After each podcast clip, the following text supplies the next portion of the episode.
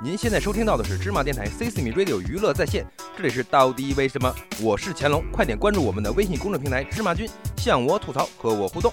如果有一天周润发、刘德华、张学友、张家辉这几个人同时出现在你面前，你还能淡定得了吗？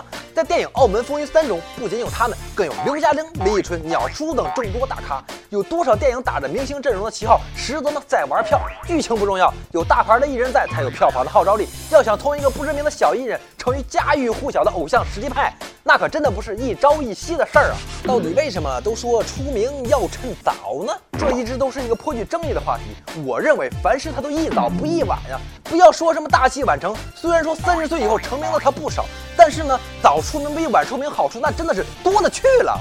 年轻的颜值高，有的是时间让自己积累经验。不仅如此啊，还可以通杀所有年龄段的粉丝啊，有没有？有没有？有没有？有没有啊？有没有？拿我们的小公举王诗龄来说，这个真算得上是含着金汤匙长大的孩子。他妈二里香，他爸王彦伦，顶配了吧？于是朗朗成为了他的音乐老师，受邀出席了秋冬巴黎时装周，更成为了第一个走上国际 T 台的中国童星。广告代言简直那真的是乱箭齐发呀！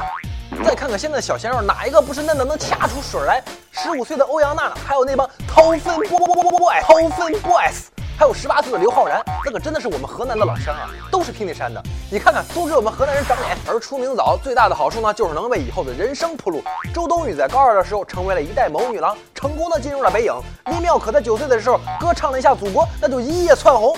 十二岁的小彩旗被北舞破格录取，要说是没有杨丽萍这个大姨妈的功劳，我是一点都不信。之后呢，在春晚上呢，真的是一转成名啊！出名要趁早，为的是什么？打基础呀！何况在模特界，职业生涯一般都是从十六岁开始，二十岁出道，你跟别人差的就不是一星半点的距离了。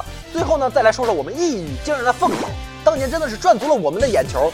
现在在美国，虽然说生活的很艰苦，但是呢，签约成了凤凰主笔，你能做到吗？No No No，你不能，你只有看着的份儿。所以现在那么多人博出位不要脸，什么最快出名就干什么，也真的是要上天了。想想也是心疼，毕竟和时间赛跑，那真的是很难呐。